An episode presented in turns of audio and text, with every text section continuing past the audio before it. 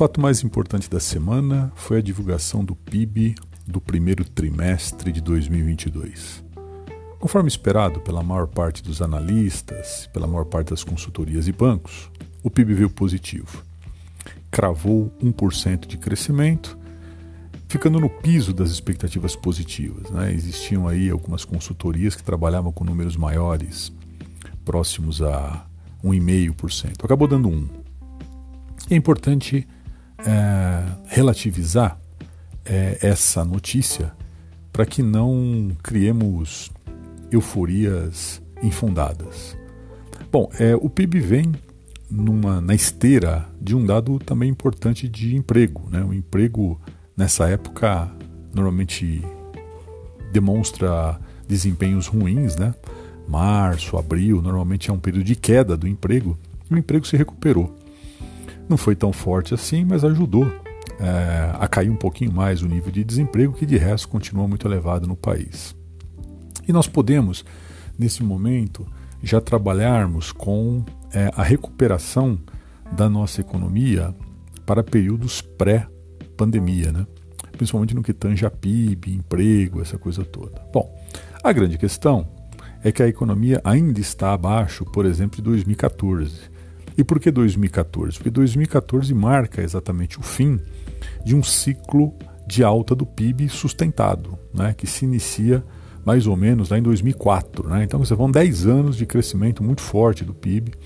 Isso tem o seu fim é, no ano de 2014. Né? Portanto, a nossa base sempre é 2014. E em relação a 2014, nós continuamos muito abaixo, não só em relação a PIB, mas em relação ao emprego e principalmente sobre renda. Né? Esses dados todos de PIB positivo, emprego positivo, não se refletem na renda. Né? Bom, o que esperar daqui para frente?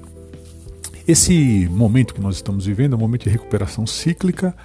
Nós ainda é, percebemos uma recuperação muito forte do setor de serviços e, paradoxalmente, a guerra ajudou o Brasil, né?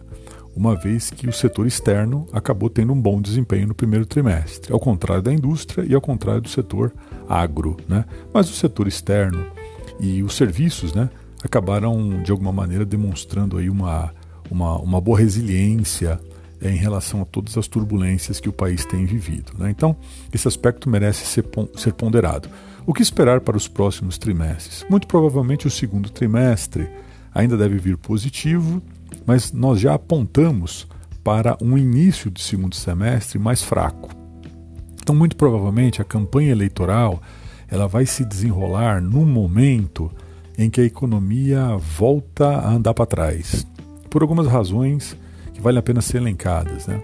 Primeira delas, porque o nível de endividamento está bastante alto, né? das famílias de uma maneira geral. Esse nível de endividamento vem ainda da época da pandemia. Né? Esse é o primeiro ponto. Segundo ponto é que a inflação continua persistentemente em alta, né? principalmente aquela inflação dos alimentos. E aí se esgota no segundo semestre todos esses, nós brincamos, né, anabolizantes que foram dados aí no primeiro semestre, Auxílio Brasil, é, liberação de FGTS, linhas de crédito à torto e à direito. Esses efeitos acabam, é, de alguma maneira, é, se tornando bem menores no segundo semestre. Né? E o terceiro aspecto, e ligado também à questão da inflação, é que a Selic, chegando aí acima de 13%, começa a produzir os seus efeitos de retração da economia exatamente no segundo semestre. É um gap entre a subida dos juros e os efeitos na economia. Então, nada nos autoriza a acreditar que esse resultado isolado vai representar grande alteração, por exemplo, na sensação é, de bem-estar da população. Né? E olhando para frente, as notícias, infelizmente, não são boas, exatamente por conta dessas questões. O PIB deve fechar o ano entre 1 e 1,5, que é um resultado positivo, mas é um resultado abaixo do que o país, por exemplo, necessita para retomar uma rota sustentada de crescimento.